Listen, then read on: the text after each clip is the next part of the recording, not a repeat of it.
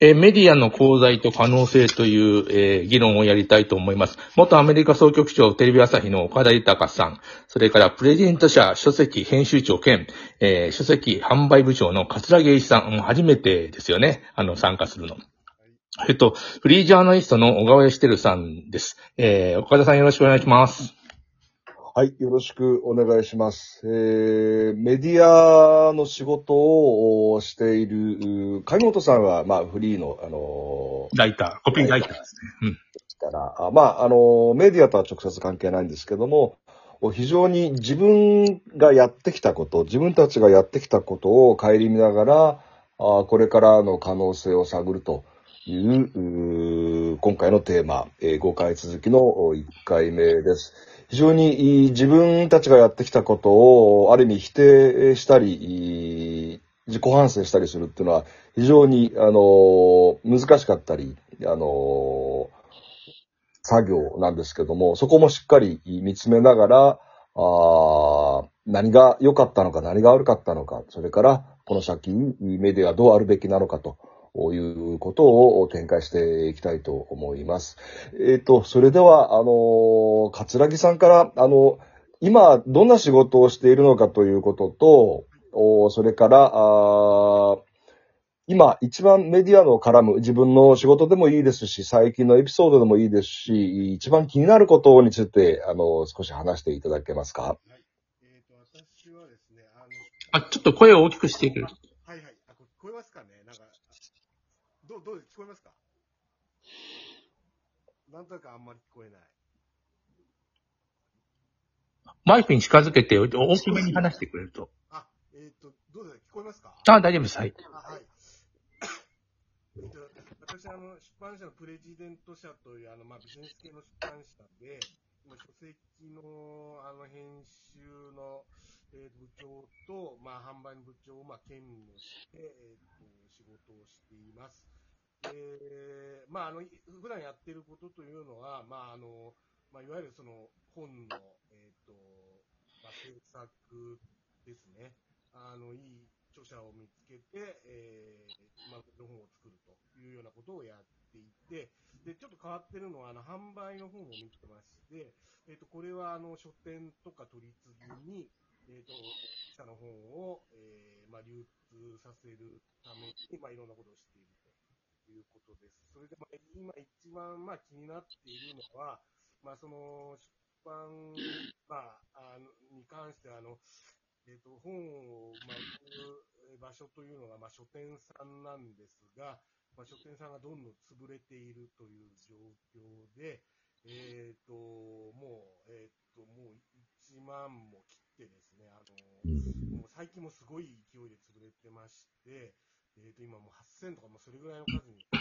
るので、まあ、最終的にそういった、まあ、本を出したいという方とかも、えーどこで買うのかっていう問題が、えーまあ、もう身近にこう、危機として迫っていると。まあ、アマゾンとか、まあ、楽天とか、まあ、そういったネット書店みたいなものは、まあ、あって、まあ、電子書籍みたいな新しい形ができてるんですが、まあ、紙の本を、じゃあどうやって買う、あの、どうやって見つける、どうやって買うんだみたいなことが、あの、非常に、身近としてはすごい大きな問題になってます。こんな感じです。あの、桂木さん、本屋さんがなくなっちゃってる、減っちゃってるっていうのは、えっ、と、ネットにシフトしている、オンラインで、あの、見られるという、うーことであって、全体のその、本を読むという人も減ってるんでしょうか？えっ、とですね、ここは、あの、わからないのですが、あの、まあ、確かに、その、今まで、その、まあ、電子書籍とかで、こう、読む人っていうのが、あの、今までなかった分がどんどん増えてるのは事実で、えっ、と、まあ、あの、コロナの問題もあって、あの、安全にその買えるっていう意味では、まあ、電子書籍で買うという人も、まあ、多いので、あの、まあ、そういそその、まあ、その関係みたいなのはわからないんですが、まあ、今までの、あの、まあ、本は書店で買うというような、あの、動きは、あの、どんどんどんどん減っているという、そんな状況です。なるほどね。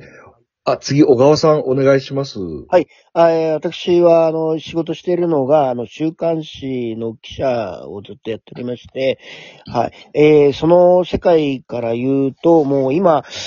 もうこれですね、まあ、特典の名前ちょっと出すとあれなんですけど、えーいや、どこどこがやばいらしい、えーどこどこの編集長はもう、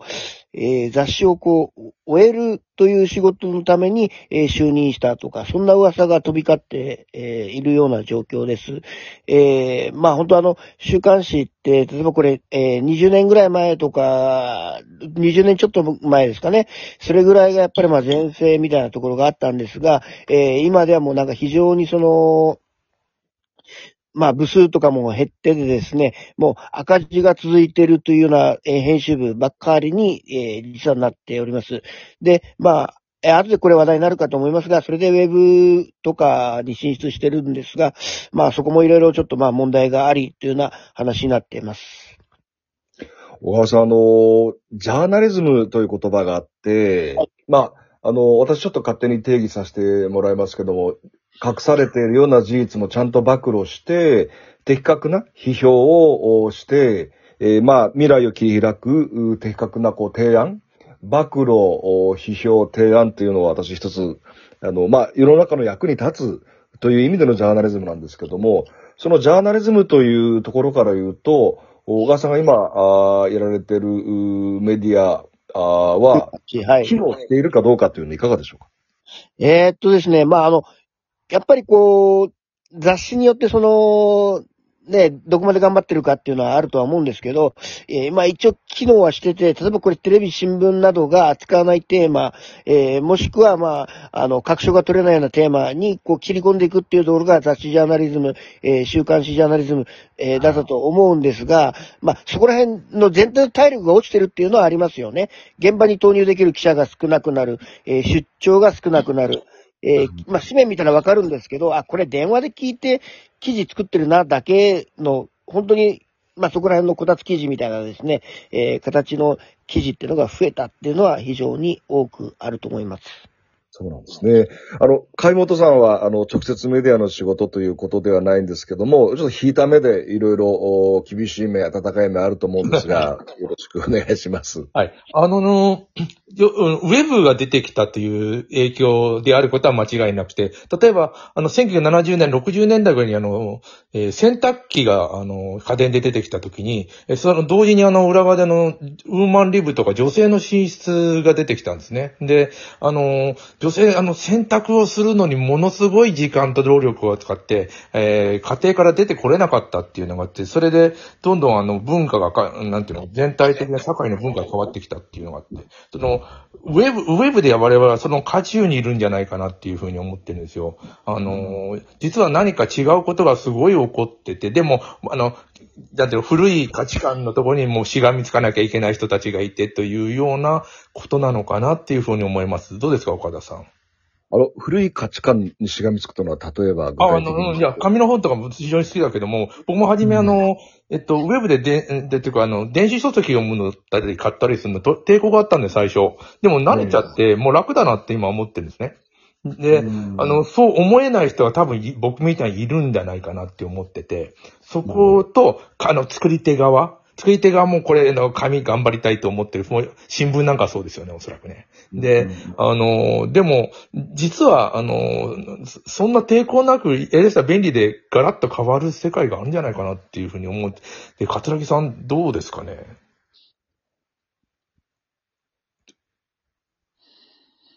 あ、聞こえます？桂木さん。紙で育ってきもう手大きな声で。あのあれですね、あの、ずっとその、まあ、紙を読んでこう育ってきた世代が今、あの、まあ、管理職クラスの、まあ、年代になってですね、ただまあ、もう市場の方がどんどん、コロナが追い風になって、もう、そういった、あの、まあ、Kindle とか、まあ、電子で全然読めるっていう、あの、まあ、特にコミックに関しては、あの、全然もう、紙っていうよりはもう、電子で読むって人の読みやすくなりましたよね。うんあ、ちょっと音の調子が悪いのかもしれない。悪いみたいあの、意識改革が進んでないんじゃないかっていう感じがします。あ、今の声の感じ良かったですね。あの、私なんですけど、おまあ、日本、バブル崩壊後失われた30年と言われてますけど、私がメディアでちょうど30年以上仕事をしてきて、日本はあー凋落したと。で、その間、ずっと私はメディアにいて、えーこの、私自身の責任、メディアの責任、日本を凋落させた責任というのを、感じていましてですね。まあ、あのーまあ、テレビの世界で20年、えーちょっと、それから通信社、それから新聞社にいた時期もありました。まあ、あくまで個人としての見解なんですけども、この時代の閉塞、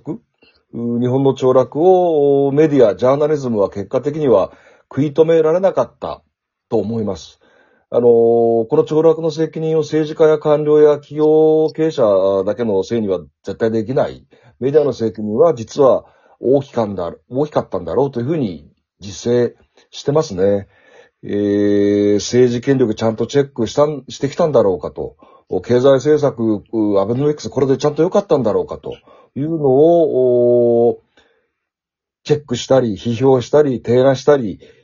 できて、えーいなかった結果的には、こう言わざるを得ないのかなというふうに思ってますね。ちょっとその辺のことを掘り下げて皆さんから、あの、いろいろ、もう話を今日聞いていけたらと思うんですけども、小川さん、一言どうでしょうか？今私のコメントを受けて。あのー実際にあの、週刊誌を読んでる世代というのは、もう本当に今、えーもう40代がいないと言われてて、50代以上、えーで、メインが60代、70代っていうことになってるんですよね。で、やっぱりその、また続けてやります。すいません。続けてやります。